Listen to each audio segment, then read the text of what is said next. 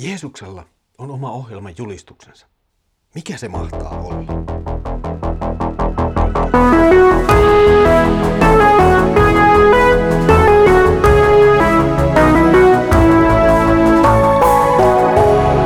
Kirjoitusten pauloissa.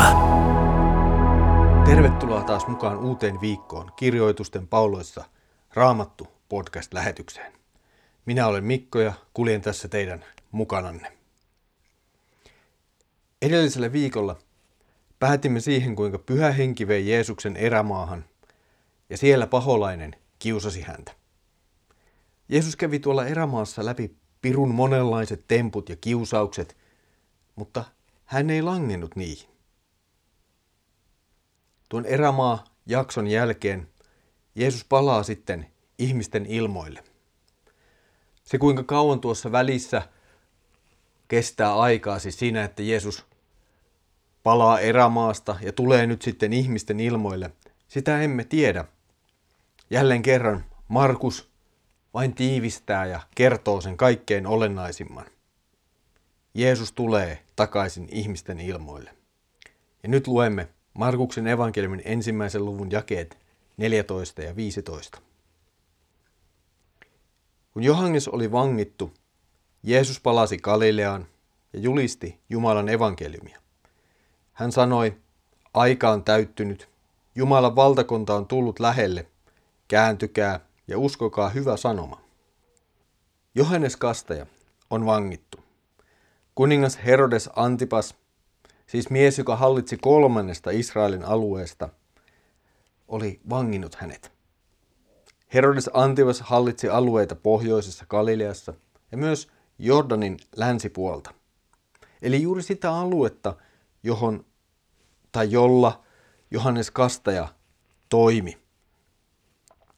Me emme tiedä Markuksen evankelmista, miksi Johanneksen toiminta nyt jotenkin päätyi Herodes Antipaan silmien alle ja miksi hän tuli juuri nyt vangituksi. Toki muut evankeliumit tätä meille sitten selventävät. Mutta Markus vain toteaa, että nyt Johannes Kastaja on otettu kiinni ja hänet on vangittu. Hän on kaltereiden takana. Tässä on kuitenkin merkittävä siirtymä. Johanneksen tulikin väistyä. Hänen aikansa oli nyt ohi. Se toki, että hänet heitetään tyrmään ja lopulta teloitetaan, ei ollut millään tavalla Jumalan suunnitelmien kannalta välttämätöntä. Mutta Markuksen kertomuksesta huomaamme, että se mitä Johannekselle traagisesti tapahtuu, avaa samalla näyttämön koko kertomuksen keskukselle, siis Jeesukselle itselleen. Jeesus palaa Galileaan. Markus antaa seuraaville tapahtumille paikan pohjoisesta. Emme ole lähellä Jerusalemia, joka olisi uskonnollinen keskus, vaan vähän kauempana pohjoisessa. Ei tuo tietenkään mikään ihan täydellinen periferia ollut, missä Jeesus oli. Kyllä oltiin ihan merkittävällä alueella, mutta kuitenkin hivenen poissa sieltä, missä kaikkein suurin uskonnollinen keskus ja temppeli oli, eli siis Jerusalemista. Jeesuksen toiminta alkaa siis julistamalla. Hän ei aloita tekemällä ihmeitä tai karkoittamalla pahoja henkiä. Jeesus aloittaa julistamalla Jumalan evankeliumia. Hänen työnsä keskittyy ensisijaisesti julistuksen ympärille, ja sitä seuraavat sitten merkit ja ihmeet, joiden tehtävä on vahvistaa Jeesuksen asema Jumalan lähettämänä pelastajana. Markuksen evankeliumin lopulla toki palataan tähän teemaan julistuksesta. Siellä naisille ilmestynyt nuori mies, joka mitä ilmeisimmin on enkeli, viittaa tapahtumien kulkeneen, kuten Jeesus oli sanonut. Kaikki lopulta kietoutuu Jeesuksen sanojen ympärille, ja ne myös avaavat sen, mitä Jeesukselle tapahtuu ja mitä hän tekee. Jeesus julistaa Jumalan evankeliumia. Markus tallentaa meille tästä julistuksesta yhden lauseen. Yhden ainoan lauseen, joka määrittää koko Jeesuksen julistusta, toimintaa, elämää, kuolemaa ja ylösnousemusta. Se on Jeesuksen ohjelman julistus. Jeesus sanoo, aika on täyttynyt, Jumalan valtakunta on tullut lähelle, kääntykää ja uskokaa, hyvä sanoma. Tämän lauseen äärellä voisi viipyä todella pitkään. Niin täyteen se on ladattu asiaa. Samalla se on aivan huikea näköala Jumalan pelastussuunnitelmaan. Tämä Jeesuksen ohjelman julistus, se voisi sanoa, että se on ihan täynnä lopun aikaa. Se on täysin lopun ajan värittämä. Nyt on tullut aika. Tämä aika on pelastuksen aika. Jumala on tullut vapauttamaan kansansa, mutta ei vain inhimillisestä kärsimyksestä ja ulkovaltojen paineesta. Jumala on tullut vapauttamaan kansansa synnin tuomasta rangaistuksesta. Jumalalle uskoton, syntiin lankenut ihmiskunta kuulee vapautuksen saapuneen. Nyt Jumala katsoo ihmisten puoleen ja tarjoaa heille pelastuksen. Sen aika on nyt tullut Jeesuksessa Kristuksessa. Jumalan valtakunta on toinen tällainen lopunajan termi. Se ottaa käyttövoimansa jälleen kerran vanhan testamentin teksteistä. Vanha testamentti puhuu moneen kertaan meille Jumalasta kuninkaana. Hän on kuningas, joka hallitsee maata. Kansa on kuitenkin kääntynyt tätä kuningasta vastaan. Kansa on rikkonut hänen antamansa lain, jonka mekin tunnemme esimerkiksi kymmenenä käskynä. Tästä Israelin kansa on saanut kokea suuren rangaistuksen, ja Jeesuksen päivinä tavallaan yhä elää sitä rangaistusta. Tämä rangaitus, se ei kuitenkaan rajoitu vain Israelin kansaan. Itse asiassa koko ihmiskunta on toiminut aivan samoin kuin Israelin kansa. Vaikka Israelin kansalla on erityisasemansa ja Jumala on armossaan lahjoittanut sille monia asioita, joita muille kansoille ei ole suoraan annettu, niin se ei tarkoita, että kukaan voisi olla Jumalan edessä vastuuton. Syntinen ihminen on vastuussa koko maailmankaukkeuden kuninkaan edessä synneistään. Jokainen, jokainen kansa, jokainen ihminen.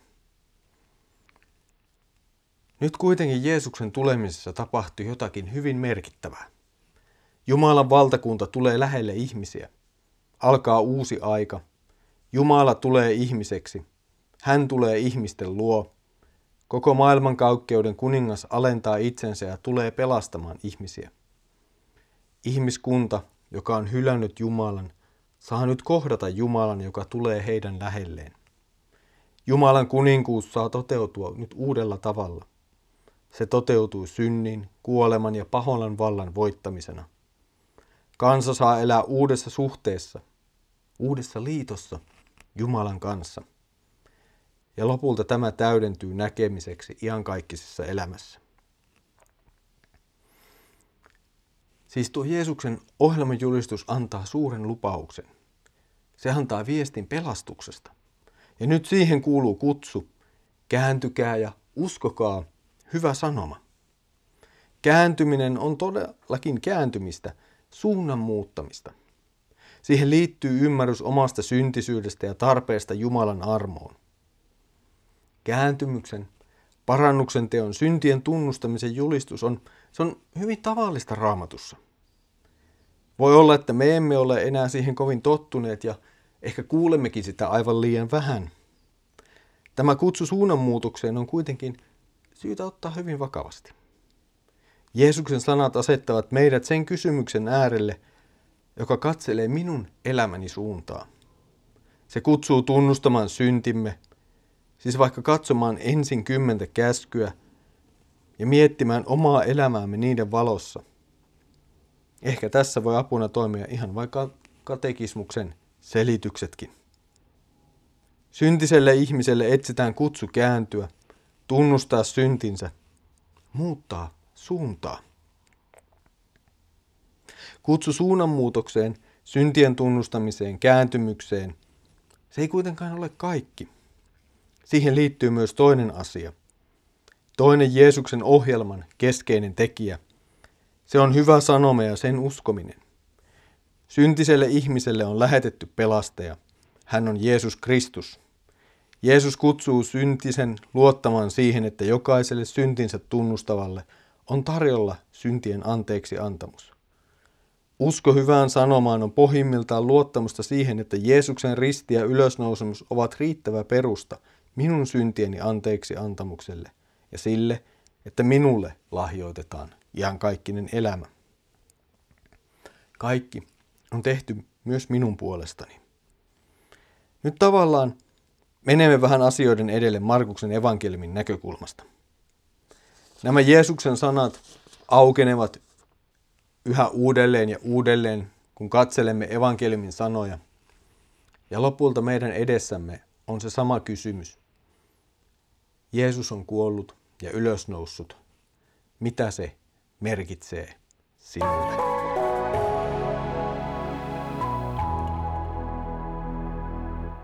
Tässä oli tämänpäiväinen Kirjoitusten pauloissa raamattu podcastimme. Kiva, kun olet ollut mukana. Voit antaa meille palautetta tästä podcastista avaimia.net verkkosivuille ja siellä olevan palautelomakkeen kautta.